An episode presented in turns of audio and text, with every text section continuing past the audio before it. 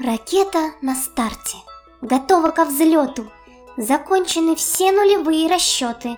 Я первый пилот, а Сережа второй. Еще мы Виталика взяли с собой. В багажном отсеке все нужные вещи. Лопатки, совки, ведра, гвозди и клещи, отвертки, машинки и пара мечей. Закрыли мы этот отсек поплотней. В отсеке обеденном полный порядок.